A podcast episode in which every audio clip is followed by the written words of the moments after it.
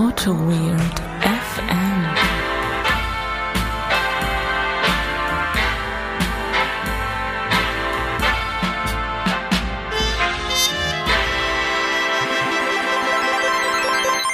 Herzlich willkommen beim Piratensender Powerplay. Zwei Nasen tanken super hier im schönen Holzheim.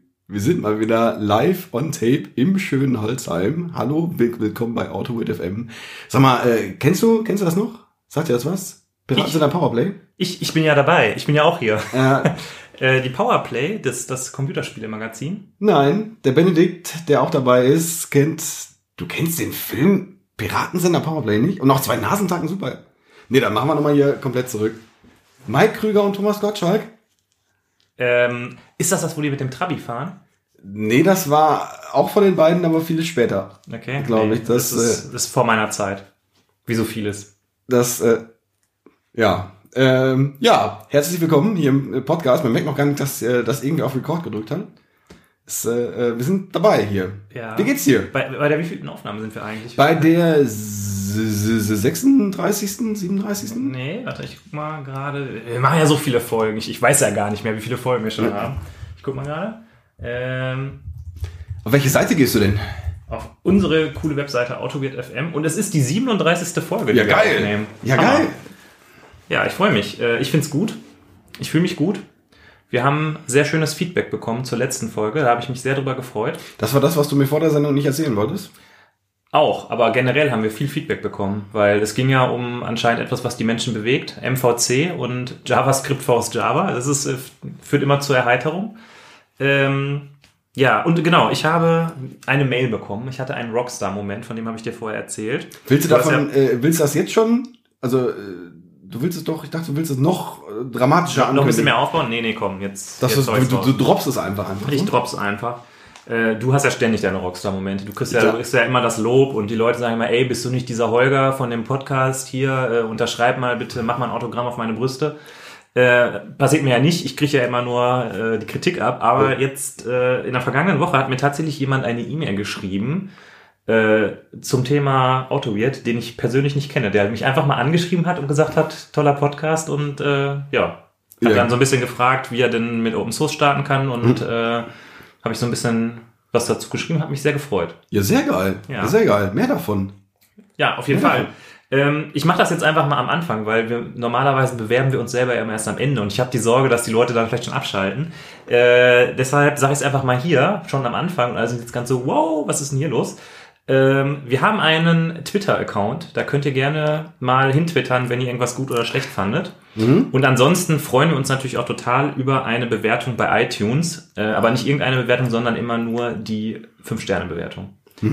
Äh, wenn man sich fragt, warum das eigentlich so toll ist mit der 5-Sterne-Bewertung, wenn man eine bessere Bewertung hat, äh, taucht man in diesen Rankings weiter oben auf und wird dadurch von anderen Leuten gefunden, die dann auch sich an unserem Podcast erfreuen können.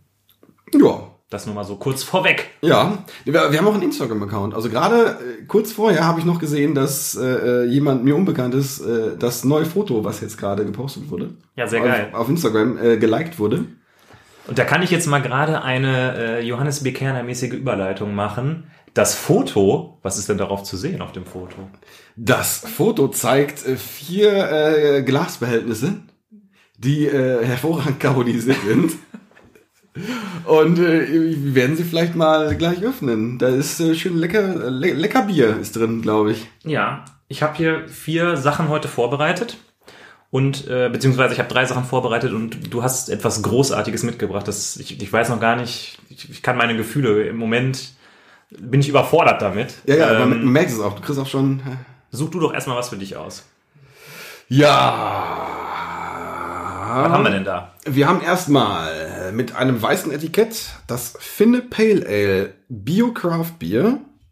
Du bist der Pale Ale Typ, das kann ich dir fast nicht wegtrinken, obwohl, es, Ja. sehr, obwohl es sehr schön aussieht. Das hat uns, äh, das und die anderen beiden hat uns der äh, Gregor gespendet. Der legendäre Gregor, den ich ja, der Gregor kenne. ist, ist äh, schnurstracks äh, auf, der, auf der Route zum allerbesten Hörer zu werden. Der hat jetzt schon, glaube ich, das zweite oder dritte Mal Bier gespendet. Der Gregor. Schöne Grüße an den Gregor. Ich Ja. kenne ihn immer noch nicht. Ich glaube, nee, aber Ja, es ist, das, äh, das werden wir mal irgendwann ändern. das äh, auf jeden Fall. Ich freue Das mich zweite drauf. Bier aus der Sendung von Gregor ist ein Wildwuchs. Es ist ein Wildwuchs. Das war hier so ein äh, Typ mit irgendeiner Kappe und einem, und einem stylischen Bart.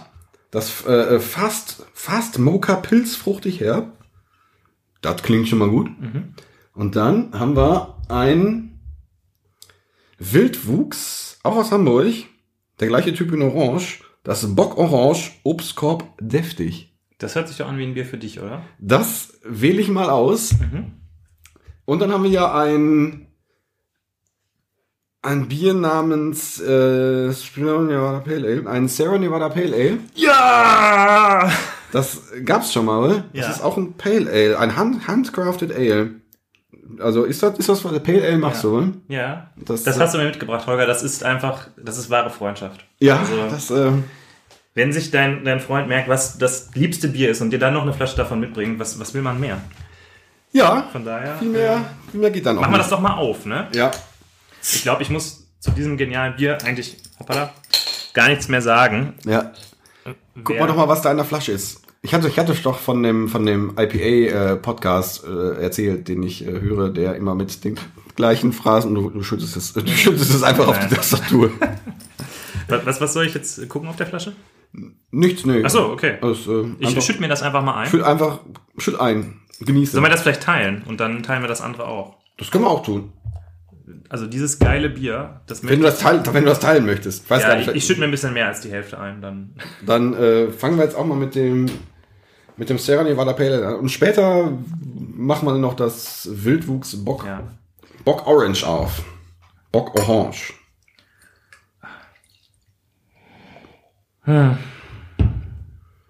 Mensch, Also in dem. Prösterchen. auf uns. Schönen Dank Auf, dafür. ja, auf uns. Oh, das riecht doch schon so geil. Boah, ist das geil. Das ist einfach echt das geilste Bier, was ich jemals getrunken habe. Ich Aber, aber, das so aber, Hammer. aber was macht das denn so geil? Also ich habe ich hab jetzt, ich habe zum ersten Mal jetzt gehört von einem Hörer, der meinte, lass das mit diesem Technikquatsch sein. er redet doch ein bisschen mehr über Bier. Echt? Ja. Wow, das war aber nicht der Daniel, ne? Ich glaube schon, ich glaube Der schon. Daniel hat ja schon wieder weggesappt. Der hat ja die, die Chapter-Marke genutzt und hat das übersprungen. Wir werden bei dieser Folge aber einfach mal keine Chapter, Chapter setzen. Damit Oder wir, werden, alle anderen oder wir werden es einfach falsch setzen, sodass man mitten da rein. Dann, Das, das, das mache ich auf jeden Fall. Richtig geil. Hallo Daniel.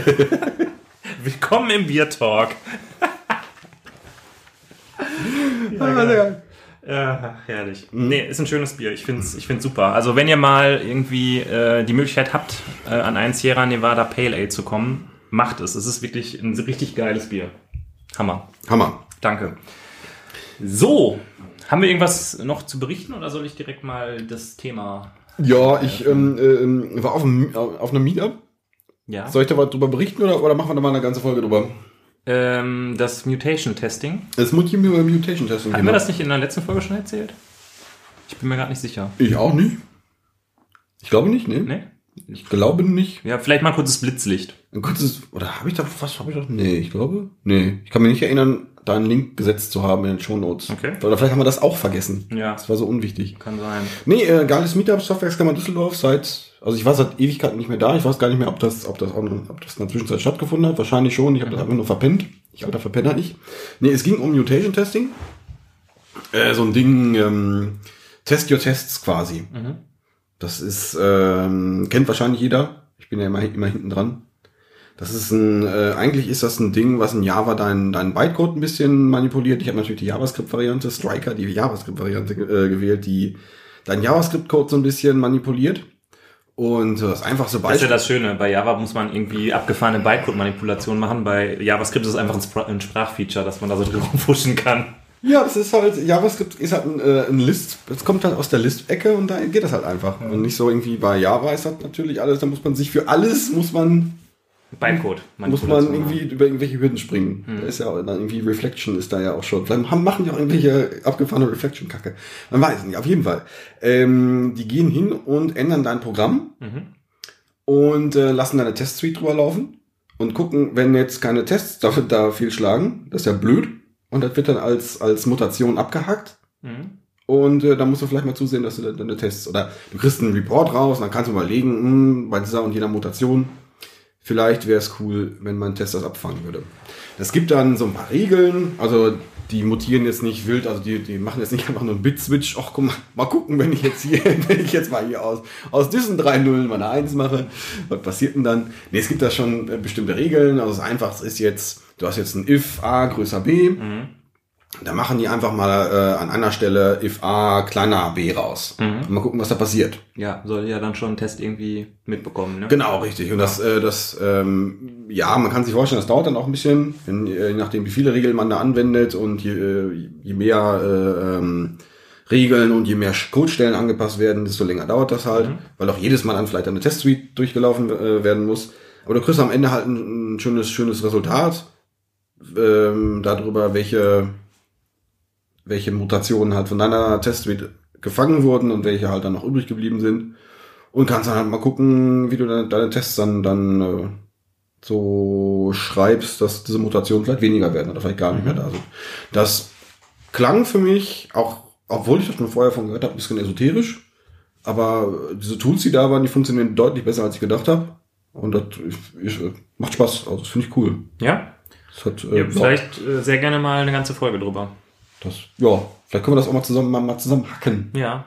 Nehmen wir uns ja immer vor und machen es dann doch nicht, ne? Ja, du hast Oder- ja nie oder- Zeit. Nie Zeit. Zack, erster. Oder, oder ich sag, komm, wir, wir hacken das jetzt, dann mache ich mit dir irgendeine Baustelle auf und dann sage ich nach 10 Minuten, ah ja, komm, wir machen jetzt erstmal weiter, wir müssen jetzt das nächste Thema. Äh, genau, genau, genau. Nee, äh, das hat Spaß gemacht.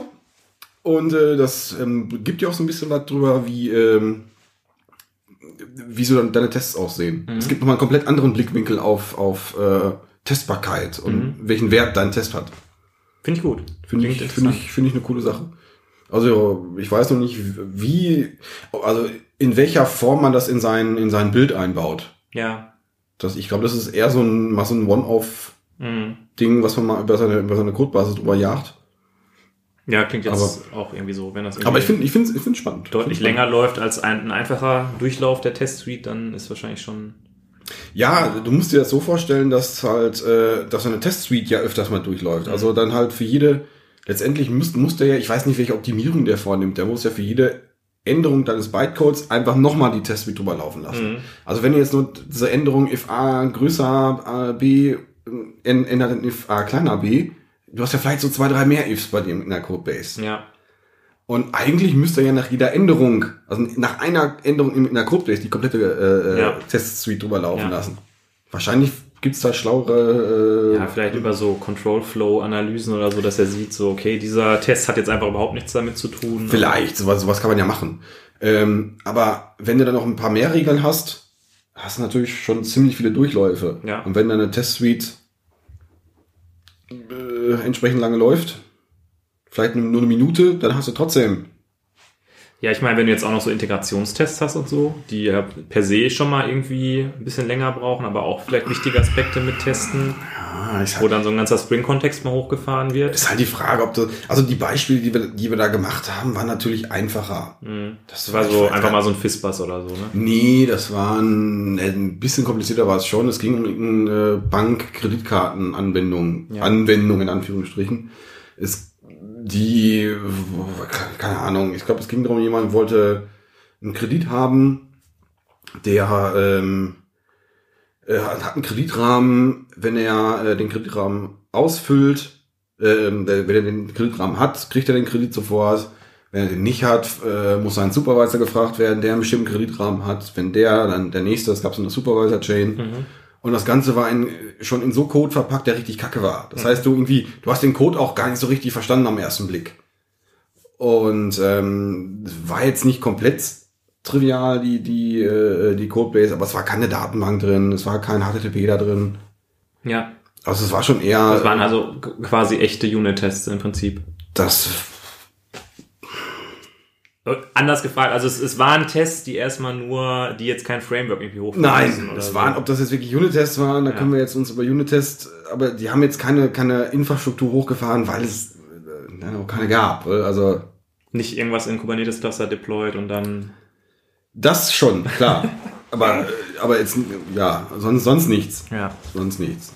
Also es gab ein paar, keine Ahnung, ein paar Blockchain-Transaktionen waren drin. ja. Deshalb hat das auch so lange gedauert. Ne? Das ist aber mehr jetzt nicht. Mehr jetzt nicht. ja. Nee, nee äh, müssen wir uns mal angucken. Das Ja? war spannend. Okay. War spannend. Sehr gerne. Ja, können wir gerne machen. Mhm. Ähm, du hast eigentlich damit mit deiner äh, etwas ausführlicheren äh, Erzählung jetzt schon die Folge richtig eingeleitet, denn wir haben uns überlegt, dass wir mal wieder eine, äh, äh, wie soll ich sagen, eine Folge mit mehreren Themen machen. Wir haben nämlich mittlerweile in unserem GitHub, wo man ja auch Themen vorschlagen kann, über die wir mal sprechen sollen, haben wir mehrere Vorschläge und jedes Thema für sich haben wir uns sagen, haben gesagt, na, können wir da eine halbe Stunde drüber reden? Ihr kennt uns ja, wir haben immer Probleme, eine halbe Stunde zu füllen. Und deshalb haben wir uns jetzt gedacht, wir nehmen einfach mal alle Themenvorschläge und machen eine Folge, wo wir alles besprechen. Ähm, ich glaube, wir werden einfach mal, wir gucken einfach mal, wie weit wir kommen. Ne? Also wenn wir merken, wir sind so eine Dreiviertelstunde dabei oder so, dann äh, lassen wir uns auch gut sein und machen die noch fehlenden Vorschläge vielleicht dann ein anderes Mal. Äh, Im Moment haben wir auf jeden Fall als Vorschläge in unserer Liste, also als Hörervorschläge, jetzt muss ich mal gerade das GitHub daneben noch aufmachen, damit ich auch die Hörer, die das vorgeschlagen habe, äh, angemessen würdigen kann. Wir haben einmal den Vorschlag ähm, 12-Factor-App. Das hat der B. Ripkins, alias Ben, äh, vorgeschlagen. Das war der erste Vorschlag, den wir jemals bekommen haben. Und äh, das war am 8. Dezember 2016. Das ist also schon ein bisschen her. ähm, dann haben wir als Vorschlag Webentwicklung mit Java und Spring. Das hat fast ein Jahr später, am 11. Dezember 2012, der René Code, den ich glaube ich nicht persönlich kenne, vorgeschlagen. Und er hat da auch ein bisschen was zu geschrieben, warum er sich das wünscht. Er sagt nämlich, er kennt ähm, Webentwicklung mit Backend, äh, zum Beispiel in .NET oder Node.js und Frontend äh, ja mit verschiedenen JavaScript-Libraries. Und er fragt sich jetzt, wie das denn in Java mit Spring funktioniert, äh, weil wir da ja öfter schon mal drüber gesprochen haben. Dann haben wir als Vorschlag, als weiteren Vorschlag, eure Lieblingstools und Libraries von, oh je, äh, Mahatma Fatal Error. da möchte ich ja mal gerne wissen, ob da der richtige Name auch dabei steht bei dem Ich glaube, das ist der richtige Name. Ähm, Moment. Ich, ich klicke hier gerade wild rum im GitHub. Ja, du kriegst es, hast es nicht drauf. Der, der echte Name ist leider nicht bei GitHub irgendwie. Aber ich finde es ein sympathischer Totenkopf. Ja, Ich mag ja Totenkopf. äh, genau. Also Mahatma äh, Fatal Error hat vorgeschlagen, Totenkopf auf Babyblau, das äh, gefällt mir.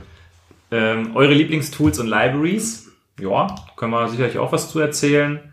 Äh, mit sehr vielen Wünschen aus allen möglichen Bereichen. Äh, IDEs, Libs, alternative JVM-Sprachen, Codegeneratoren. Da kann der Olga bestimmt was zu erzählen.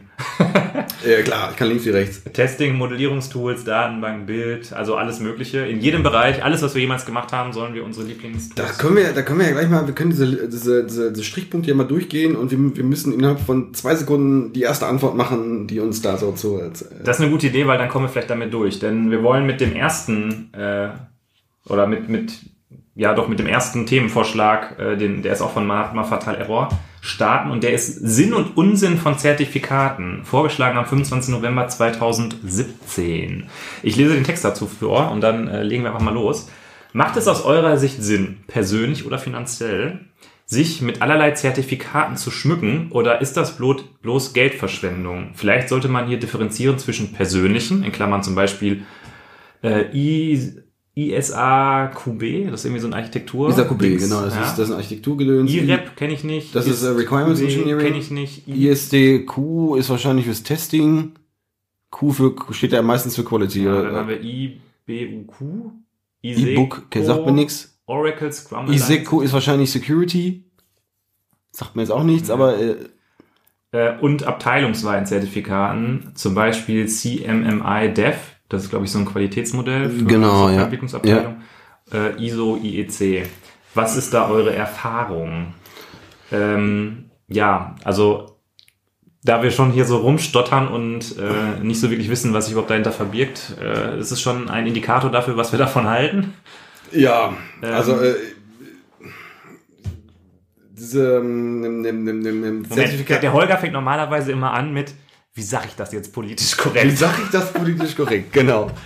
Ähm, äh, ja, also diese, diese, ähm, äh, diese Art von Zertifikaten halte ich persönlich für nicht so zielführend, um jetzt das Wort für Quatsch äh, äh, nicht zu sagen. Oh, jetzt habe ich es auch gesagt, verdammt. Ähm, ich habe persönlich mal, ich habe, ich glaube, ein IREP-Zertifikat. Ich bin zertifizierter Requirements Engineer und das, das war, also äh, alleine schon die, die, das, das, das Zertifizieren an sich war eine, eine Frechheit. Also du, äh, der Typ hat, es war zwei Tages Workshop und der Typ hat hier hat dir die Prüfungsfragen, du bist mit bist quasi in den zwei Tagen die Prüfungsfragen durchgegangen. Es kommt jetzt zu Frage 27 und hier du hast fünf Antwortmöglichkeiten. Man könnte eins und zwei nehmen, die wären fast auch richtig, aber man muss drei und vier nehmen. Mhm. Und also du hast quasi auswendig gelernt, welche Antworten du okay. zu geben hast und du hast ich habe sehr, sehr wenig mitgenommen. Also ja, also man lernt nicht so wirklich, äh, ist jetzt vielleicht ein bisschen pauschal gesagt, aber bei vielen dieser Zertifizierungen lernt man nicht so wirklich Inhalte, sondern man lernt irgendwie in einer Prüfung die richtigen Antworten anzuklicken. Genau, also ein, äh, ein Kollege von mir hat ähm, bei ISAQ B äh, irgendwas gemacht, da ist der ein bisschen aktiver. Ich glaube, da ist es so, dass man, dass die, die Basic-Zertifikate auch, glaube ich, nicht so spannend sind, aber die etwas höher, also da gibt es ja mehrere Stufen. Ja. Ähm, da wird es, glaube ich, etwas spannender. Also da macht man eigene Projekte, arbeitet mit Leuten zusammen und ich glaube, da ist der Austausch mit den mit den mit den anderen Kursteilnehmern dann noch spannender. Mhm. Also ich habe glaube ich auch, ich weiß, glaube das war kein war nicht so ein Isakobi Ding, aber irgendwie so ein Architektur Ding habe ich auch mal gemacht und das war dann schon spannender. Aber ich also du bist, du bist kann man sagen so ein, so ein hochzertifizierter äh, ja genau das war Coding Architekt. Ich bin ein Coding genau genau ähm, ja diese Oracle-Dinger, die waren früher der heiße Scheiß, aber ich fand Aufwand und Nutzen da nie so richtig gerechtfertigt. Also du musstest da schon richtig, da musstest du richtig viel lernen. Also du machst entweder so, so eine ganze Woche Kurs, der richtig viel Geld gekostet hat, mhm. also vier bis fünfstellig. Und dann musstest du in die Prüfung noch, die durftest du dann nur dreimal machen. Mhm. Und das war ziemlich aufwendig. Aber, aber also was wie CMMI oder was?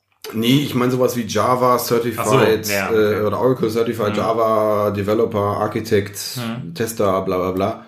Ähm, man musste wahnsinnig viel dafür lernen, also vergleichbar wie mit so einer Uni-Prüfung. Also ich habe es nie gemacht, ich habe das nur von den Kollegen gehört, die das gemacht haben und danach ganz stolz waren. Und danach war das äh, Zertifikat auch ein ganzes Jahr gültig. Ja, ja, immerhin. Ne? Und danach musste man es halt nochmal machen. und ja, äh, ich in meiner, in meiner Umgebung hat man da bisher wenig drauf Wert gelegt. Auch in meiner alten Firma hat man eigentlich gesagt, nee, braucht man eigentlich nicht. Also es gab, es mag vielleicht bei anderen Firmen, vielleicht bei den noch größeren Unternehmen unserer Branche mag das vielleicht sinnvoll sein, dass man da beim Kunden angeboten wird, oh, ich brauche jetzt hier drei, drei Java Certified und dann brauche ich noch fünf Certified Requirements, bla äh, mag sinnvoll sein. Ja. Aber in meiner, in meinem Umfeld war das nie also spannend. Hat das, würdest du sagen, es kommt so ein bisschen darauf an, welchen Karrierepfad man einschlagen möchte, ob man, ob das einem was bringt oder nicht? Es mag, wenn du, wenn man, vielleicht ist es konzernweit auch ganz spannend.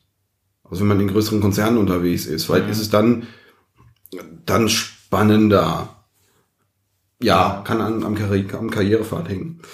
Ähm, ja, also ich würde eher sagen, für mich machen diese Art von Zertifikaten keinen Sinn. Es gibt aber Zertifikate, die für mich eher einen Sinn machen. Ja. Da können wir da gleich noch drüber reden. Ja. Was, was, was denn, bist du, bist du, denn, bist du unzertifiziert? Richtig, ich habe kein einziges Zertifikat. So siehst du doch aus. Mhm. hat sich äh, irgendwie nie ergeben und hat auch nie so wirklich der, der Bedarf bestanden, muss ich sagen. Mhm. Ähm, also ich habe verschiedene Schulungen auch schon gemacht. Ähm, wir haben ja auch bei uns Leute, die diese ähm, Scrum Alliance mäßigen Zertifizierungen Zertifizierung und auch Trainer-Zertifizierung mhm. haben. Wir hatten ja auch mal den beim, beim Heiko Seeberger, der hat ja bei uns auch mal intern verschiedene Scala-Workshops gegeben, wo man normalerweise auch für dieses mhm. Training eine Zertifizierung bekommt. Das heißt, ich habe solche Sachen schon durchlaufen, habe dabei auch was gelernt, aber habe jetzt irgendwie die Zertifizierung dann nie gemacht und habe es auch ehrlich gesagt nie vermisst, muss mhm. ich sagen. Ich gucke auch nicht, wenn wir jetzt irgendwie eine Bewerbung bei uns in der Firma haben, da gucke ich mir auch ehrlich gesagt diese ganzen Unterlagen nie an. Also ich sehe dann ja, okay, da ist jetzt irgendwie eine, da gibt's ja dann auch immer so einen Zettel dabei, wo dann draufsteht, was man alles Tolles gelernt hat. Ähm, ignoriere ich ehrlich gesagt vollkommen. Ich gucke eigentlich immer so ein bisschen darauf, was haben die Leute für eine Erfahrung, was haben die so Mhm. für Projekte gemacht. Da kann ich meistens besser daraus ableiten, was sie so können, ehrlich Mhm. gesagt. Ja gut, ich finde es schon, äh, da ich bei einigen Sachen nachvollziehen kann, wie viel Zeit man da investiert, schaue ich schon, wie viel Zeit hat derjenige jetzt dafür investiert Mhm. und äh, was, was macht er sonst noch so? Wenn er halt, keine Ahnung, dieses, was macht er sonst noch so, ist ja auch immer so eine, so eine, so eine ganz interessante Sache. Ähm, vielleicht könnte man, bevor man so ein Zertifikat macht, so eine Art Zertifikat, die Zeit vielleicht anders gewinnbringender nutzen. Also gewinnbringender im Sinne von mehr lernen. Ja. Also, aber ja gut, es hängt auch immer auf an, an einem Karrierepfad, den man, den man wählt. Da. Ähm, ich möchte noch mal kurz ein äh, ganz nettes Gegenbeispiel nennen. Äh, ein Kollege bei uns in der Firma und ich glaube auch mehrere Kollegen bei uns in der Firma sind im Moment dabei, diese äh, Amazon Certified Developer, Architect, whatever, da gibt es auch verschiedene Stufen zu machen. Und äh, der eine Kollege, der jetzt gerade mit fertig geworden ist, der hat da eigentlich positiv von berichtet. Der hat irgendwie im Vorfeld von Cloud Guru, das ist irgendwie so eine Webseite, äh, sich so Trainings angeguckt, die auf diese ähm, Prüfung vorbereiten. Und er hat gesagt, man bekommt da einen sehr guten Überblick darüber, was Amazon so alles hat und was das so alles kann, wie das alles zusammenspielt. Äh, spielt. er hat über die Prüfung dann zwar auch gesagt, dass da dann so ziemliche Detailsachen zum Teil gefragt werden und das Learning vielleicht dann eher durch dieses Cloud-Guru-Training kam. Das heißt, vielleicht ist es da auch wieder so, man guckt sich einfach dieses Cloud-Guru-Training an, lernt halt die relevanten Sachen und scheitert dann nicht an so einer Kackprüfung, wo dann einer fragt, keine Ahnung, was, was kostet eine EC2-Instanz, wenn man die mit 15 Gigabyte fährt für einen Monat oder so ein Quatsch, ja, weißt du, wie ja, ich meine? Ja, genau. Ja, und dann, ähm, bevor wir auf die positiven Zertifikatsthemen kommen, von denen du gerade, äh, nochmal hier diese abteilungsweiten Geschichten. Dieses CMMI, ehrlich gesagt, ähm, kenne ich nur aus dem, äh, aus, aus dem Offshoring-Bereich. Dass viele Firmen im Offshoring, die sind halt einfach CMMI Level 5. Und wer nicht Level 5 ist, es gibt ja irgendwie fünf Stufen, glaube ich, und wer nicht Level 5 ist, der kriegt einfach keine Projekte. Also sie sind quasi alle, mit denen man zu tun hat, sind Level 5, weil du musst einfach Level 5 sein, um überhaupt irgendwie mitzuspielen. Ja, das, äh, die Story, ich kenne das auch nur, das ist noch eine Sache aus bei mir aus dem Studium. Das war so eine, so eine, so eine Legende, die da verbreitet wurde. Da ging es ja auch über, über ähm, Zertifikate und über, da ging es um, um, ich glaube, um Projektmanagement und um Prozessmanagement. Da geht's ja, äh, bei CMI geht's ja drum, dass du äh, ähm, ähm, ähm, ähm, du guckst gerade schon, wir sind mal eine Minute. 27. Bei CMMI geht das, das zweite, nee, das dritte M im CMMI steht für, für Monade übrigens. ähm, nein, das, Das geht, wird der Titel der Folge. ähm, nee, da geht's drum, ich glaube, das CMMI Level 5 ist Self-Improving. Ja. Das heißt, dass ich, dass meine, meine, meine Organisation in der Lage ist, sich selber zu verbessern. Äh, Was ja irgendwie so ein Kernwert der Agilität ist, aber Ja. CMMI hat erstmal mit Agilität nichts am Hut. Ja. Von daher, äh, Die haben das Ja. schon vorgedacht. sie haben das schon vorgedacht. Nee, also, CMMI ist der Vorläufer von Agilität. nee, also wurde, wurde auch nur, nur gebasht. Also du, äh, das ist auch eine Geldmacherei. Ja. Halte ich, also was ich da bisher von kenne, gar nichts von. Ja. Aber vielleicht ist das auch meine, Ja, dann gibt's ja irgendwie dieses ISO 9001, ist ja, glaube ich, auch so Qualitätsmanagement irgendwie. keine Ahnung, lese ich immer nur äh, im, im Vorkapitel von irgendwelchen Büchern, wo es geht, oh, wie definieren wir jetzt hier bla und blub, ISO, äh, Tabelle, lang, skip, skip, skip, skip. Und jetzt kommen, kommen wir mal zum richtigen Thema. Ja. Ja. Gut, also äh, zusammengefasst, wir halten von solchen Sachen nicht so wirklich viel. Nö, nicht. Ähm, der Holger unterstreicht das damit, dass er einfach mal so ein paar Zertifizierungen schon mal gemacht hat. Ja. Und jetzt wollten wir nochmal auf ähm, positive Beispiele kommen. Ähm, Ja. Schieß Äh, los.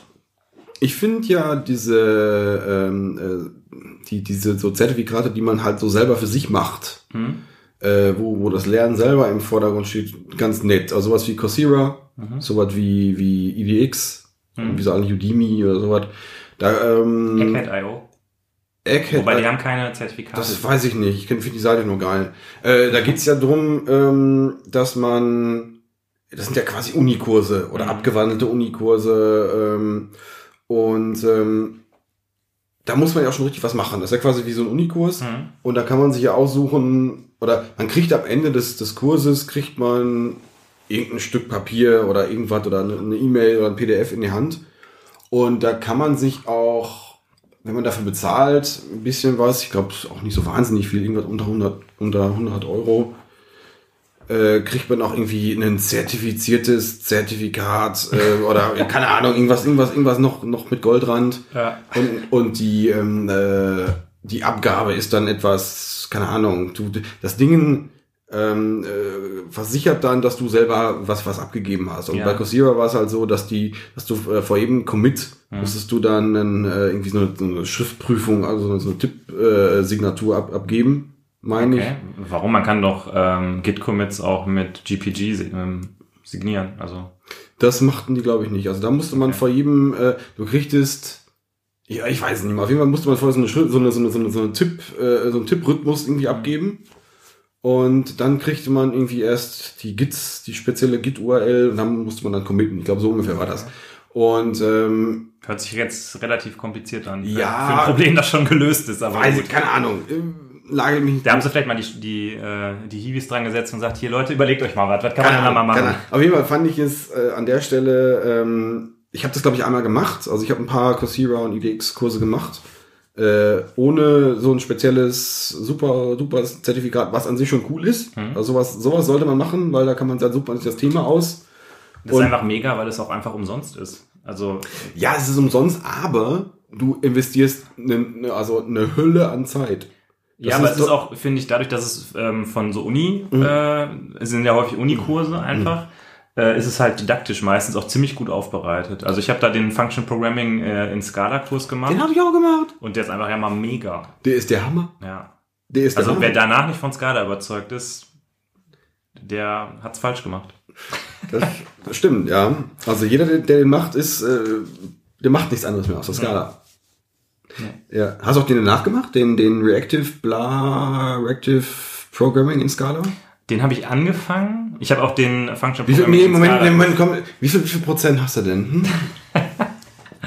Den habe ich angefangen, aber nicht zu Ende gemacht. Den Function Programming in Scala-Kurs musste ich auch zweimal machen, ehrlich gesagt, bis ich es gerafft hatte.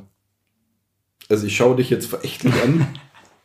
Ich habe diesen Reactive-Kurs, den habe ich zusammen mit, ich glaube, den hab, das war auch der Kurs, den ich dann in, mit so einem Premium-Sternchen-Zertifikat hatte. Den habe ich mit einem Kollegen zusammen gemacht und da haben wir uns jede Woche gebettelt, wer jetzt, wer jetzt die höchste Punktzahl hat. Okay. Das war, das war total geil. Das hat richtig Bock gemacht. Hat wahnsinnig viel Zeit gekostet. Ähm, das, das, also im Sinne von, du hast ja wirklich jede oder alle zwei Wochen hast du so eine, so eine Abgabe und äh, die willst du auch nicht reißen. Und dann habe ich irgendwann mal, bin ich mit meiner Freundin in den Urlaub gefahren, wir saßen im Zug und dann habe ich noch im Zug noch irgendwas fertig gehackt. Ich, ich, ich habe so hier Laptop vorne, ich guck nach oben, hm, das Gesicht ist noch nicht, ist noch nicht richtig grimmig, ich kann auch ein bisschen weiterhaken. und das, also das hat sich dann, ja, Okay. und dann irgendwie kurz, kurz vor Ende noch irgendwie Okay, und klappte also- aus dem Mobilen jetzt doch, dann doch noch der Commit und yeah, alles super. Da hast du das, äh, dieses Spezial mit ein bisschen mehr Geld-Zertifikat gemacht. Ja. Aus welchem Hintergedanken? Also, A, weil ich es ausprobieren wollte, Mhm. weil ich mal gucken, wie ist das denn jetzt, wenn ich dieses Spezial so ein Super-Zertifikat habe. ja. Und äh, wenn ich so im Nachhinein dr- drüber nachdenke, das, das motiviert sogar noch ein bisschen mehr. Mhm. Weil du, du machst natürlich auch noch ein bisschen mehr. Du hast irgendwie, du, äh, dieser, dieser, dieses, dieses Commitment ist, ist, ist dann noch, ist dann noch größer. Mhm. Und ähm, hat auch funktioniert. Ja. Also man, man will das dann irgendwie noch, noch ein bisschen mehr. Ja. Äh, ich, ich nehme jetzt einfach mal das als Anlass, ein Thema hier mit in die Folge reinzunehmen, das wir auf unserer Themenliste haben, aber irgendwie passt gerade so gut. Äh, diese ähm, Coursera und auch Egghead.io und so, die sind ja sehr viel so mit Videos Ja. zu lernen. Äh, kannst du gut mit Videos lernen, wenn einer was, was vorprogrammiert oder was erklärt in einem, in einem Video? Mm, Nee. Wohl, Eckert. Ja, ich habe auch schon Eckert-Kurse gemacht. Eckert finde ich geil, aber das ist. Ähm, aber Eckert funktioniert für mich noch anders. Also Eckert funktioniert für mich, weil es die Kurse, äh, diese, diese Videos sind zwei Minuten lang. Also die, die, die kriegen es, die kriegen es hin, ein Thema so zu bite-sizen, dass du, dass du einfach, du guckst dir zwei Minuten Video und das kannst du dir immer angucken. Mhm.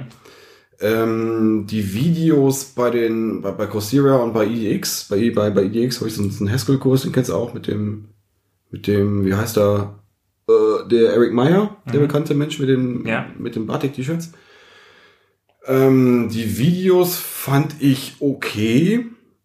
hatten aber schwankende Qualität, aber das- waren halt eher so, das war so Uni-Material. Also Uni-Vorlesungen haben ja auch geschwankt, so in der, in der Qualität. Ja. Und da hatte ich aber auch so, dass, dass äh, den Fall, dass jetzt die Vorlesung mit den Übungen nicht immer was zu tun hatte. Mhm. Das hat, war, hing zwar grob zusammen, aber spannend waren eigentlich die Übungsaufgaben. Also die, die, eigentlich, die, die Vorlesung hast du dir so angeguckt und äh, die hat, hat man so runtergeguckt und bei den Übungen hast du die dann nochmal angeguckt, aber eigentlich hast du dann in den Übungen mehr in die, in die Haskell, Scala, AK, Doku reingeguckt, um da, um das jetzt, das jetzt zu raffen. Ja. Also das, das ist eher der, der, der, der große, der große Aufwandstreiber waren da die Übungen. Ähm, und so Übungsaufgaben fehlen ja bei Egghead, ne? Egghead ist ja eigentlich Ja. nur Videos. Genau. Ja, ich muss sagen, dass mir auch solche Übungen eigentlich immer am meisten helfen, das zu raffen, so. Weil du hast, wenn du so eine Übung hast, dann hast du irgendwie so eine bessere Motivation, mal was anzugehen, weißt du, also mal was zu machen. Wenn du einfach so sitzt und dir denkst, okay, jetzt will ich Haskell lernen, dann kannst du zwar die Language Documentation dir angucken, aber du bist nicht so, du hast nicht so einen Antrieb, direkt was zu programmieren. Du hast Ja. nicht so eine Struktur, die schon so ein Ja. bisschen vorgegeben ist. Ja. Ja. Und die. Übungen, die Übungen waren richtig knackig, muss ich sagen. Aber die waren, ja, ich, ich glaube bei diesem, ja doch, die waren, die waren schon, die waren immer so ein, so, so ein bisschen Level drüber, wo du, du guckst ja am Anfang so, oh mein Gott, du wirst das nie schaffen. Dann guckst du in das Forum rein und alle haben es schon geschafft. Alle haben es schon geschafft. Und ähm, ja, dann irgendwann, wenn, du- wenn du es dann hast, oh, ja, Ja, dann ist es okay, aber da ist schon ziem- ziemlich viel Blutschweiß und Tränen dazwischen. okay. Aber macht Bock. Und, aber da ist für mich jetzt auch weniger dieses Zertifikat zu haben. Natürlich ist es jetzt cool, das Zertifikat zu haben. Natürlich ist es jetzt cool zu sagen, Ko- Kollege, ich habe deutlich mehr Punkte als du. Und ich habe das, äh, äh, hab das äh, Mit Goldrand? Mit Goldrand. Aber das zu machen ist eher das Geile. Und das ist halt ein krasser Gegensatz zu diesen anderen Zertifikaten, die wir gerade erwähnt haben. Das Machen dieser Zertifikate ist, ja, es geht nur darum, diese scheiß Prüfung zu, äh, diese, diese Prüfung zu bestehen. Habe ich scheiß gesagt? Nein. Nein. Ich fluche Das, das, das schneiden wir raus oder bieten das raus. Ja, dann lass uns doch einfach mal für so einen Kurs anmelden, so einen Coursera-Kurs. Hab ich letztens Dann auch noch mal- ziehen wir das auch noch mal gedacht. durch. Wir zwei so, Das können wir machen. die zwei Die äh, zwei, Consoleros vom Dienst. ja, die zwei Supernasen. Ja. Ja. Holger, ähm, wir haben hier so eine äh, Feedback-Folge angetäuscht mit mehreren verschiedenen Themen und haben jetzt eigentlich mit dem ersten Thema schon eine ganze Folgenlänge gefüllt. Wir, sind, wir, wir sind erst bei 36 Minuten. Das Ja. heißt, wollen wir, wollen wir schnell, wir können ja, wir können ja vielleicht diese Liste der Lieblingstools durchgehen, dann haben wir, glaube ich, so die Folge, eine Folgenlänge voll. Aber vorher sollten wir vielleicht, äh, kann, wir könnten eine Webentwicklung mit Java und Spring, können wir das, können wir das kurz beleuchten in fünf Minuten? das ist doch wieder so eine Form Krieggeschichte, die du dann wieder so mehr ausbreitest. Hast du doch schon vorher, hast dich doch schon drüber gefreut eigentlich. Lass uns mal hier lieber ähm, apropos, wir machen jetzt noch, äh, äh, ich glaube, das Bier ist nämlich leer. Ja, das Bier ist leer. Wir, wir müssen nämlich jetzt noch ein Bier aufmachen. Wir machen das Wir machen das, wir machen das nämlich jetzt mitten hier drin auf und da setzen wir keinen Chaptermark. Ja, das müssen jetzt alle mit anhören. Ja. Wir machen jetzt äh, das Wildwuchs Bock Orange, Bock Orange, Obstkorb deftig auf. Während du schon mal hier parallel die Liste aufmachst. Achso, die Liste, genau. Gut, also wir haben damit äh, Sinn und Unsinn von Zertifikaten, glaube ich, hinreichend und abschließend Boah, das ist besprochen. geil. Das Bier hört sich gut, äh, riecht gut anscheinend. Boah, das riecht ja. Das ist wirklich fruchtig. Gehen über zu eure Lieblingstools und Libraries. Da bin ich mal gespannt. Ich äh, für, ähm, äh, tue mich immer schwer, damit irgendwie äh, Lieblingstools raus. Aber mal gucken. Ja, warte mal, das Bier ist äh, Recht dunkel. rel relativ dunkel. Wie würdest du die Farbe beschreiben? Bernstein. Ja, schon ein bisschen dunkler, oder? Meinst du, ist das? Okay. Oh, das riecht fantastisch. Warte, lass uns das mal noch ganz aufteilen. Ich habe irgendwie, glaube ich, jetzt ein bisschen mehr als du. Ja, komm, ich kann auch. Ich bin auch, muss ich sagen, ein bisschen, äh, bisschen angeschlagen schon. Echt? Ja, das. Normalerweise bist du ja immer der von uns Ja. beiden, der Boah, der es schon nach dem ersten Schluck merkt, aber Ja. Aber komm, jetzt hier, die Hörer warten. ja. Gut. Äh, trinken wir mal zum Wohl.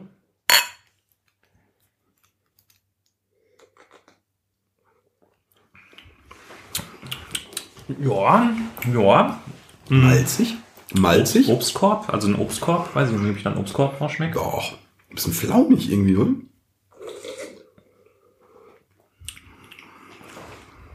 Ja. Habe ich so noch nicht getrunken. Soll ich mal auf den Tasting Guide gucken und gucken, Ja, was es schmecken sollte? So, ähm, Ja, egal. also, Sehr gutes Bier, danke dafür. Gut, fangen wir mal an. Äh, IDEs, deine Lieblings-IDE, IntelliJ. IntelliJ.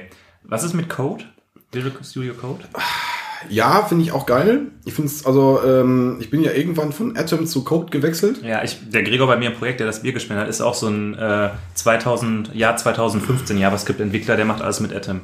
Und ich dachte so, was ist mit dir los, Junge? Bist du noch nicht hier im Jahr 2018 angekommen? Ja, Heute macht man ja wohl Code.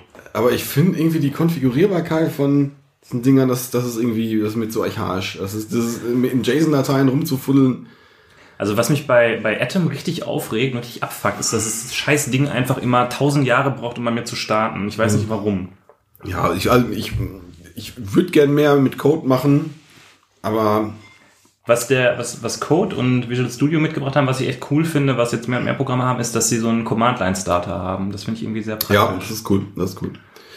Ähm, ich hatte letztens irgendwo, ich oute mich jetzt, bei irgendwas wollte ich für ein Projekt irgendwie, ich glaube, ein spezielles Formater-Setting äh, definieren. Mhm. Hab das aber, äh, ich wusste gar nicht, in, in, in, in welcher Config-Datei ich denn jetzt gucken muss. Ja. Dazu vielleicht, ich weiß nicht, ob es später noch kommt, vielleicht, das passt eigentlich gut zu IDEs. Es gibt ja das Plugin oder das, das Ding Editor-Config heißt das. Ja, genau, das, das, ja, Das ja, ist das, eigentlich ziemlich cool. Ja, das hat, man- das hat nicht ganz, das hat nicht, nicht, nicht weit genug gegriffen. Ich muss mal gerade kurz hier direkt eine Linkliste aufmachen, weil sonst muss ich das hinterher, wenn ich die Folge produziere, mir jetzt alle Sachen anhören, die wir hier sagen Ja. und die irgendwie verlinken. Deshalb mache ich jetzt mal kurz hier eine Ja. Notiz auf und schreibe mal Editor-Config. Ja. Äh, Nee, ist- nee, sollte man vielleicht kurz erklären. Das ist, ähm, was ist das eigentlich? Das ist ein Standard? Nee, Das kein ist, Standard. ja, doch, das ist schon irgendwie ein, äh, ähm, Also die Idee ist, dass man ein Textfile hat, was man einfach in ein Projektrepo eincheckt. Punkt Editor-Config. Genau, Punkt Editor-Config, wo man so, sag ich mal, grundlegende Formatierungsregeln drin beschreibt. Und dann gibt es für alle möglichen äh, Editoren äh, Plugins, die das eben auslesen können und ähm, entsprechend den Code-Style anpassen. Genau. Finde ich eigentlich eine ziemlich smarte Idee, muss ich sagen. Genau, nee, ich hatte das konkrete Problem, ich hatte irg- irg- irgendwas, was unbedingt den Airbnb Code-Style, äh, den Airbnb ESLint Code-Style haben wollte. Aber ich habe ich hab defaultmäßig irgendwo Prettier eingestellt Ja. als, als mein Formatar äh, äh, der Wahl. Und das irgendwie zu verheiraten war dann doch schwieriger. Ja. Und das war schwieriger, als, das, als ich mir das eigentlich vorgestellt habe. Ja. Dann habe ich dann doch IntelliJ genommen, dann klappt das dann doch irgendwie. So, äh, das waren IDEs. Jetzt haben wir hier ähm, als nächsten Punkt Lips und ich glaube, man muss vielleicht da auch nochmal eventuell äh, zwischen Lips und Frameworks. Sprachterweiterung hätte ich das jetzt genannt. Also da geht's um Lombok, Waver, Guava und Apache Commons. etc. ETC, genau. Lombok haben wir jetzt bei uns im Projekt drin. Mhm. Ich dachte erst kacke, aber irgendwie klappt das für das, was, was wir da machen, klappt das gut. Mhm. Also das ist, ähm, ich frage mich dann zwar gut, für das, wo, wo wir es verwenden, könnte man auch Kotlin dann einsetzen. Also wir verwenden es gern, um irgendwie, du hast halt eine blöde, ähm, eine blöde Datenklasse, wo du dann irgendwie add Bilder, add Data dran schreibst und, und gut ist. Und klappt einfach. Also Ja. äh, IDE-Unterstützung klappt, also ist finde ich gut. Ja, Für die- für schon mal gemacht? Habe ich nur gesehen, das ist doch dieses Ding, womit die Collections API, ich hätte es fast gesagt, erweitert wird, aber die wird so ein bisschen funktionaler gemacht, aber also ist eine eigene Collections Prinzip, API. Ist im Prinzip äh, eine Implementierung von Teilen der Scala Standard Library. Also die Collections funktionieren genauso wie die Scala Collections. Ähm, Habe ich auch noch nicht benutzt, weil ich mir immer dachte, ja, okay, dann kann ich auch Scala machen. Ja, sieht nett aus, äh, aber Ja, ich meine, du hast ja dann direkt das Problem, dann hast du so eine geile Waiver Collection, die heißt dann auch noch List, Mhm. was in Java dann schon zu Verwirrung führt, dass du jetzt plötzlich zwei Interfaces hast, die List heißen und unterschiedliche Mhm. Dinge tun. Und so Sachen wie dann so ein Spring Data JPA Repo, das kann dann damit auch wieder nicht umgehen und ja, weiß ich nicht. Also, Ja. ja. ja. Die nächsten beiden müssen wir, glaube ich, zusammen äh, besprechen. Guava, Apache Commons. Äh, Guava, Zusammen?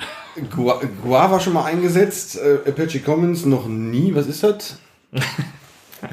ähm, Ja, nee, glaub- äh, ja, lösen Macht beide. man irgendwie, hat man einfach, ne? Ja. Also ist jetzt, ich würde jetzt nicht sagen Guava oder Apache Commons, wobei Apache Commons ist keine Library, sondern ein, äh, ein Projekt mit mehreren Libraries. Aber ich würde da jetzt nicht Commons lang, wa- mein, meint er wahrscheinlich. Commons lang. Okay. Würde ich jetzt, ja, ja, okay. Äh, würde ich jetzt nicht sagen, ist irgendwie meine Lieblingslibrary. Habe ich halt irgendwie in jedem Projekt drin, aber. Äh, Beide? Ja, ja, eigentlich schon.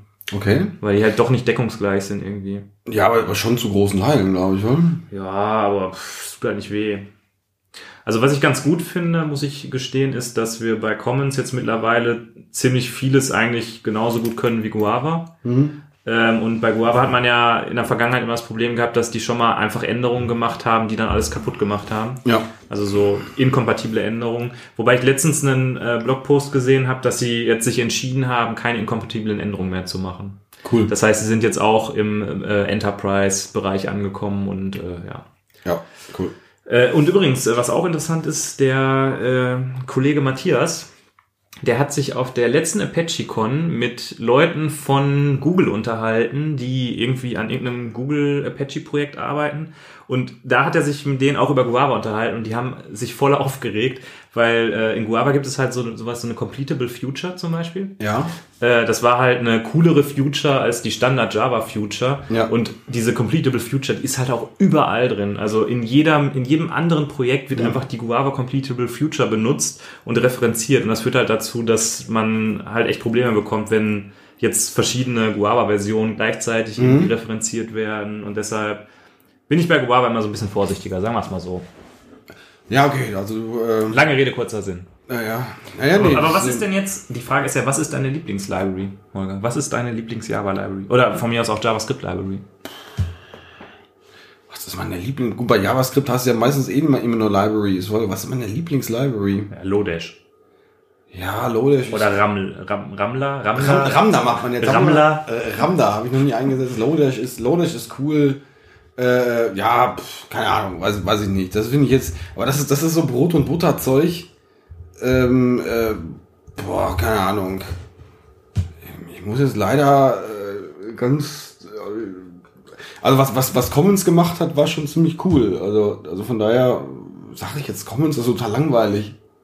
Ja. Aber also Lombok finde ich cool, aber das, das zeigt eigentlich noch viel mehr das, was Java einfach verschlafen hat. Von daher vielleicht ist Lombok dann auch cool, weil das irgendwie. Kommen wir vielleicht zum nächsten Punkt, vielleicht können wir da einfach dann an, anschließen. Ja, ich sage aber auch noch was, weil Nee. ich sage, ich sage, die, die Library, oder es war eigentlich schon fast ein Framework, das mich am meisten beeindruckt hat äh, in den letzten Jahren, ist jetzt auch schon ein paar Jahre her, äh, Spring Data JPA, muss ich sagen. Da war ich einfach so mega beeindruckt davon. Du kannst ja bei Spring Data JPA, kannst du ja so ein Repository machen und also kannst ein Interface definieren. Ja, ja. Das erbt von einem anderen Data JPA Ja. Interface und dann schreibst du einfach nur einen Methodennamen, der in einer bestimmten Konvention irgendwie find bei irgendwas ist und der der Code, der das ausführt, der wird einfach generiert zur Laufzeit. Nee, äh, bin ich auch schon mehrfach drüber gestolpert. Du bist irgendwie wirkst du jetzt so mehr äh, nicht begeistert und Weiß ich nicht, ich finde da. Also irgendwie, äh, das ist, du, also du gehst durch deine, durch dein, durch dein Projekt durch und irgendwie en- endest du dann bei irgendwas, das, das wirkt immer wie so eine Sackgasse. ja. Und irgendwie wie so, ich sehe den Tumbleweed schon über den, über den, über den Bildschirm fliegen.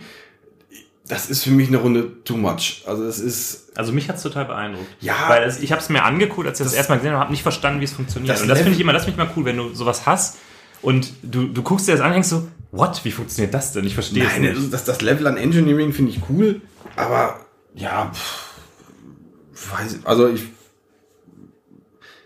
die Debugbarkeit ist äh, nicht da und äh, ja, e egal. Also es hat, mich, hat das irgendwie eher, Eher erschrocken. eher ersch- ja, was heißt erschrocken? Finde ich, ja, finde ich cool. Finde ich auch cool, aber äh, irgendwie hat es mich nicht so überzeugt. Okay, gut. Äh, wir kommen zu einer Frage, wo es eigentlich nur eine richtige Antwort drauf gibt. Alternative JVM-Sprachen, zum Beispiel Kotlin, Scala und Konsorten, vermutlich wäre eine eigene Sendung wert. Aus meiner Sicht nicht, denn es gibt ja nur eine richtige Antwort, nämlich Scala. Äh, und jetzt sagt der Herr Holger die falsche Antwort. Ach so, okay, ja, also ich, äh, Ich glaube, wir können das ein bisschen, wir können es ein bisschen erweitern. Mach mal jetzt mal nicht alternative JVM-Sprachen, sondern generell einfach Sprachen. Sprachen. Äh, ähm, nee, ich finde, äh, ich muss mehr mit Kotlin machen. Also Kotlin ist, ist glaube ich, das der vernünftige Nachfolger von Java. Oh, du tippst schon wieder. Ähm, Ich schreibe hier nur für die Shownotes die Sachen auf. äh, Scala ist auch geil, aber äh, ich ja, Scala ist jetzt so verkopft, ne?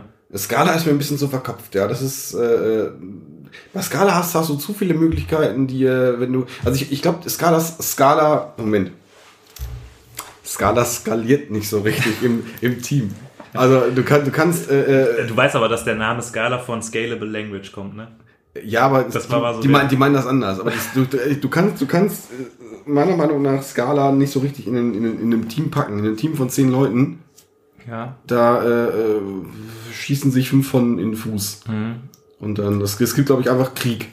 Ja.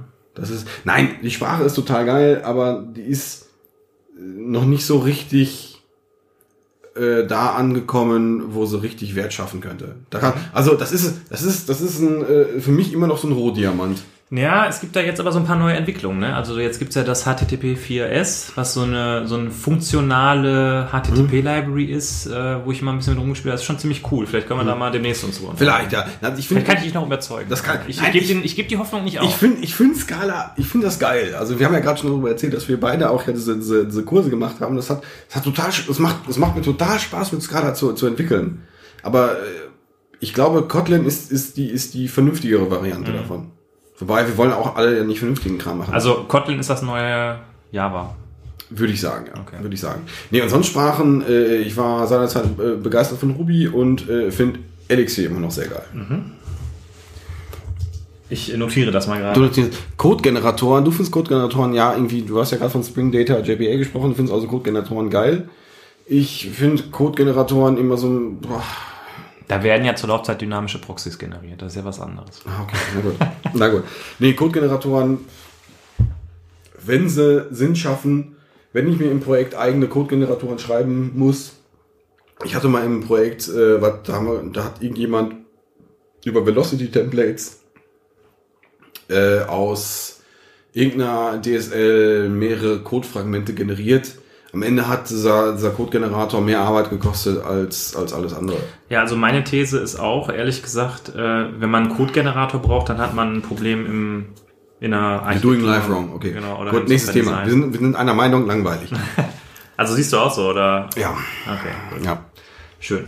Äh, Testing, zum Beispiel JUnit, äh, Cobertura. Wobei, also Cobertura ist ja ein, ja, ein Tool, um, ähm, um Testabdeckung zu messen. Ja. JUnit ist jetzt ein, äh, ein Unit-Test-Framework.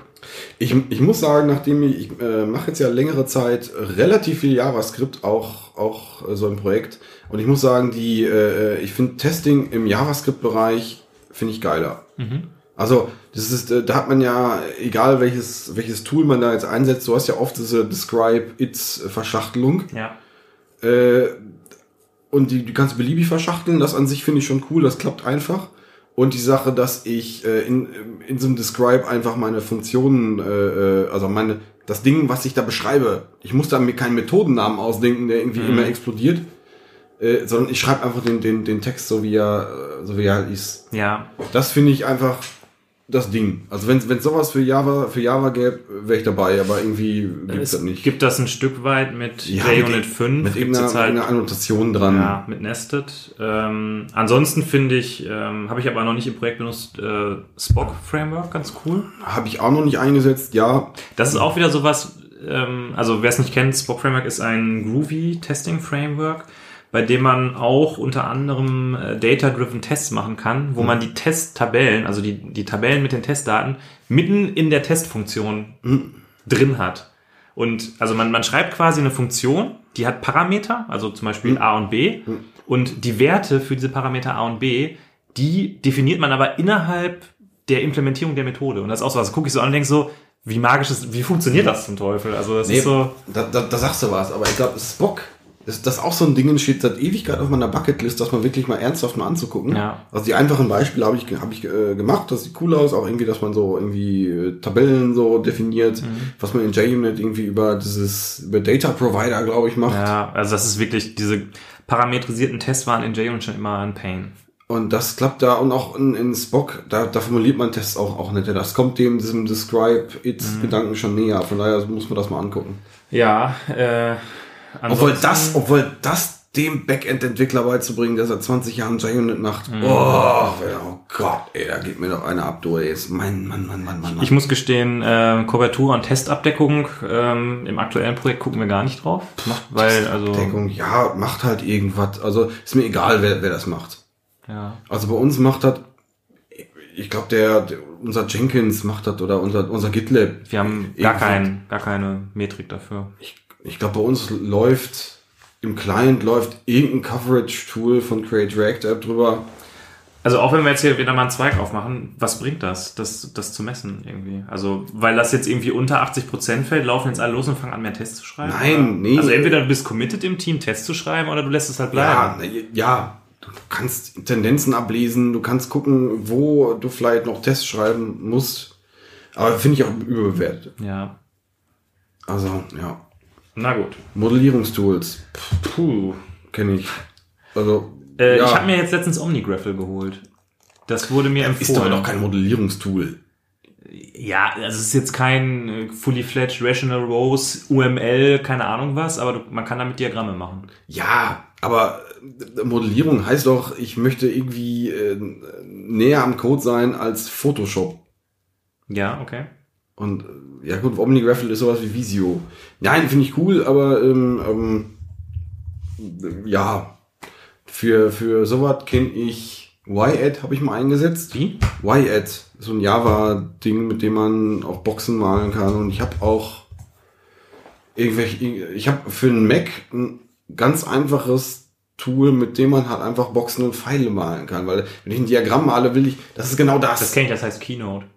Ja, äh, Keynote braucht irgendwie nur fünf Jahre zum Starten. Also einfach, das ist einfach ein Tool, das, das, das kann Boxen und Pfeile und kann Pfeile layouten. Ich weiß nicht mehr, wie das heißt. Also was ich ganz gerne benutze, äh, ist Draw.io. Das, du ist auch, ja, das ist, das ist auch cool. Das ist auch cool, ja, das ist cool. Ja. Ja. Aber es wäre jetzt auch kein Modellierungstool, so wie es da stehen hätte. Ja. Also da wäre ich sowas wie Magic Draw, wäre jetzt sowas. Magic Draw, was du für Sachen kennst, ey. Ich weiß gar nicht, ob das noch. Aber Ja, also mit anderen Worten machen wir beides nicht so viel, ne? nee, nee, nee.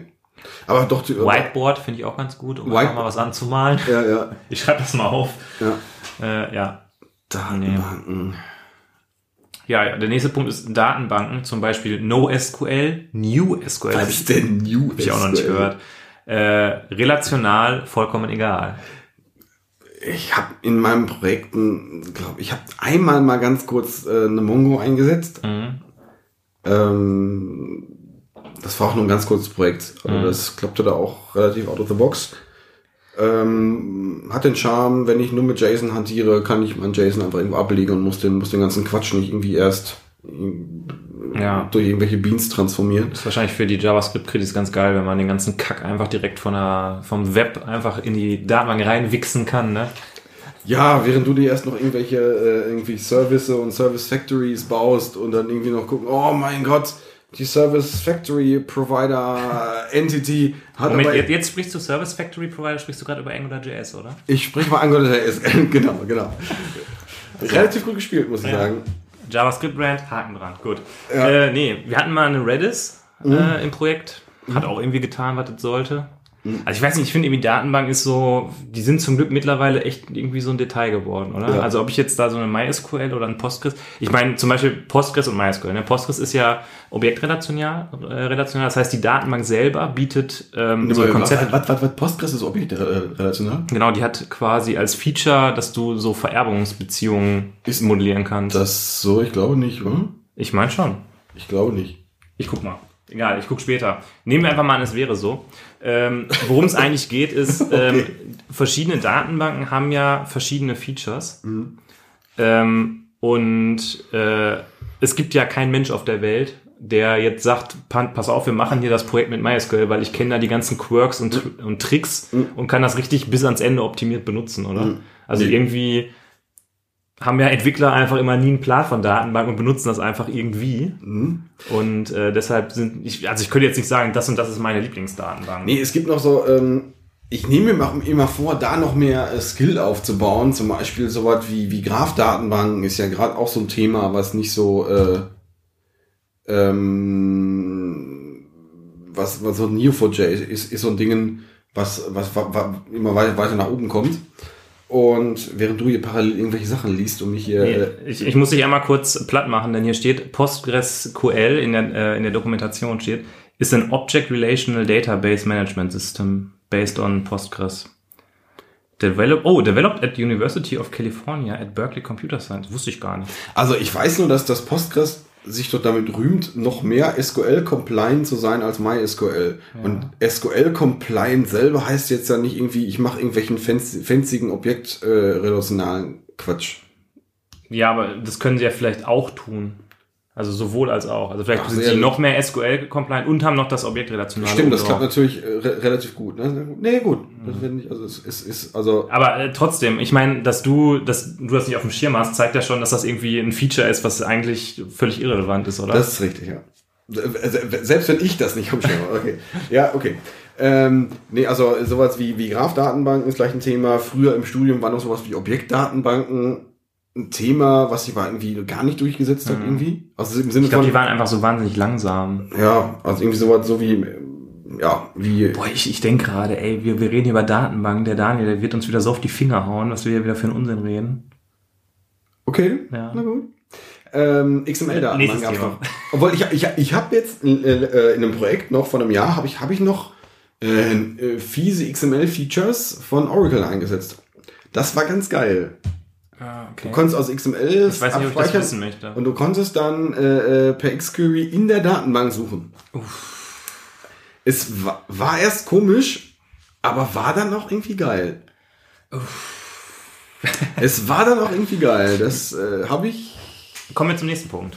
Okay. Äh, Ich hätte dir jetzt ich, was möchte, vom- ich, möchte, ich möchte gerne wissen, was äh, New ich SQL hätte dir ist. was vom Mule erzählt, aber dann lasse ich es einfach. von, von, vom Mule? Vom Mule hätte ich dir was erzählt, aber Das steht aber nicht hier drin. gut. Also In der Liste steht als nächstes Build, CI, CD Tools, zum Beispiel Maven, OSGI, Jenkins, Docker, Sonar, Artifactory. OSGI kommt mir ein bisschen komisch bei dieser Auflistung. Ja, OCI, lass es sein. Punkt. Genau. Also das hat aber auch nichts mit äh, Build oder CI, CD Tools zu tun. Ja, schon so ein bisschen, ja, schon so ein bisschen, Das ist für mich eher ein, ein Application Framework. ja, das ist Oder vielleicht auch ein Way of Life. ist ein Way of. ja, doch so ein bisschen. Ja, also OCI ist eher so eine Runtime-Geschichte, während anderen, äh, während Maven äh, äh, dann eher so eine, ähm, äh, äh, eine Compile-Time-Sache ist. Es sorgt schon dafür, wie ich meine Applikation strukturiere. Ja, okay. Aber- Gut, also, aber, also sagen wir mal, fangen wir mal mit den Build-Tools an. Äh, da bin ich ehrlich gesagt ein Maven-Fanboy. Jetzt gibt ja jetzt, auf der JVM gibt's da dann noch so äh, Gradle, was irgendwie aufkommt. Ja, ne, was heißt aufkommt? Das gibt's ja auch schon seit tausend Jahren. aber äh, ich habe den Vorteil von Gradle noch nicht entdeckt. Also, ja, Gradle ist cool, ich kann debuggen, ich kann, ja, aber ich, ich sag's immer wieder, ich habe meine Maven, ich hatte noch nie den Wunsch, meine Bild-XML zu debuggen. Ja. Das funktioniert einfach. Also, Ja. Maven ist leider so ein Ding, das funktioniert einfach. Hm. Und ansonsten CI, CD, GitLab. Fertig. Ja, ja. Oder willst du jetzt hier für Jenkins plädieren? Jenkins ist ein bisschen altbacken. Ich finde GitHub cool. Ähm, GitLab hat selber CI noch mit drin. Super. Ähm, JavaScript. Ja, keine Ahnung. Ja. Da ist halt einfach, was macht man denn da? Als Webpack ist das, ist das Ding da. Aber, aber äh, Create React App, oder? ja, da ist ja Webpack drin. weil Ist, äh, aber ja, Ja. Tut, tut einfach. Weil, So, jetzt kommen wir von den äh, Themen, von denen wir wenig Ahnung haben, zu den Themen, von denen wir gar keine Ahnung haben. Nämlich Infrastrukturautomatisierung, zum Beispiel Ansible, Chef, Puppet, etc. Hier fehlt mir noch. Terraform. genau. Da sage ich einfach nur ja. Muss man machen. Ja, sollte man haben. Ja. Äh, wobei man kann ja da auch so ein bisschen, äh, ich glaube, ähm, eine äh, so eine Grenze ziehen. Es gibt ja auf der einen Seite so Sachen wie Terraform, die wirklich äh, irgendwie Server erzeugen, wenn man so sagen kann. Ähm, und Ansible, Chef und Puppet sind ja so Sachen, die dann Software auf schon vorhandenen Servern äh, installieren. Und ähm, ich habe von allem keine Ahnung, von daher weiß ich gar nicht, warum ich das jetzt erklärt habe. genau. Äh, ja, also Leute, die sich damit auskennen, äh, Ja. sollten das tun. Wir haben da keine Ahnung von. Ja, okay. Dann ganz schnell. Debugging Profiling Tools. Visual VM, VM Lens, JProfiler, B-Trace. Boah, weiß ich. Nee. Können wir mal eine Folge Ich- mit dem Fabian machen. Ja, das, äh, ja. Insta natürlich. Nee, das kommt bei dem nächsten Ding. Ach so, Monitoring Tools, ja, du hast recht. Monitoring Tools. Also Da gibt's- da- Debugging und da Profiling haben wir offensichtlich auch keine Ahnung von. Da gibt's, äh, äh, werden ein paar Tools genannt, aber da sollte man Instana einsetzen. Genau, bei den Monitoring Tools haben wir Sniffy, äh, Elasticstack, Tickstack, noch nie gehört, Nagios, Ja, äh, Prometheus. alles Rotze Instana. Stage. Monitor und Open Tracing. Äh, dieses Zipkin ist doch auch irgendwie was, was irgendwie irgend, irgendwas macht in dem Bereich. Zipkin, ja, das, das äh, äh, Trace dann eine, dann eine Request, dann eine HTTP-Request. Ah ja, okay. Und setzt da quasi IDs rein. Da Ja. kannst du irgendwie über deine verschiedenen tausend Microservices gucken, welcher Request da dran war. Ja. Also da gibt es anscheinend auch einen ganzen Zoo von, von Tools. Äh, Wir haben das ja jetzt irgendwie so Fanboy-mäßig gemacht- gesagt mit Instana. Ich glaube, Instana ist schon ein ziemlich geiles Tool. Ich glaube aber ehrlich gesagt, dass man das auch nur so richtig wertschätzen kann, wenn man äh, wirklich mal was mit Betrieb zu tun gehabt hat und äh, diese anderen Tools mal benutzt hat. Und äh, der Benefit, den Instana erbringt, ist ja, dass quasi sich von alleine konfiguriert. Ja. Und ähm, Na, ja, also wer da in dem Bereich unterwegs ist, der kann das sich vielleicht mal angucken. Und dann haben wir noch Administration, zum Beispiel JMX äh, Spring Boot. Spring Boot Admin. Äh, Also, ja, sorry, Spring, Boot, Admin. also wir setzen natürlich alles Spring Boot Admin ein. Wer Ja. was anderes macht, ist äh, you're doing life wrong. äh, JMX. War mal irgendwie was? Ja, das, ist, das, ist immer, das ist immer noch was und Spring Boot Admin verwendet ja intern auch die JMX-Sachen, die Ja. Spring Boot äh, ähm, provided. Ähm, ja, Aber das ist eigentlich, steckt da ein bisschen so eine Frage hinter, nämlich dieses, ähm, habe ich jetzt meine Anwendung und äh, während die läuft, fange ich an, Dinge umzukonfigurieren, dass sie sich anders verhält? Mhm. Oder ist es vielleicht cooler, wenn man einfach ähm, eine Änderung durch ein neues Deployment herbeiführt? meinst du, du, da liest du jetzt eine Frage raus? Also die Frage, die stelle ich jetzt einfach. Ja, Die kommt mir gerade in den Sinn. Und ich bin äh, im Deployment Camp, glaube ich. Ich finde es cooler, Dinge in Code zu packen und das neu zu deployen. Ja, man, man kann es natürlich auch über, über, über äh, Flex machen, eine Anwendung oder Quatsch, über, über, über Datenbank Flex. Ja. Dann, also ich fand es meistens einfacher, ähm, an der Datenbank was zu ändern. Also irgendwie in irgendeiner Tabelle noch irgendwas, irgendwie hier so Magic Flag reinzuschmeißen, als JMX-Ports freigeschaltet zu kriegen. Das war meistens schwieriger. Ja, äh, deshalb, also meine Argumentation ist ja, ähm, dass man das weder da noch, also noch weder in der Datenbank noch in JMX macht, sondern einfach, dass man es über ein Redeployment macht.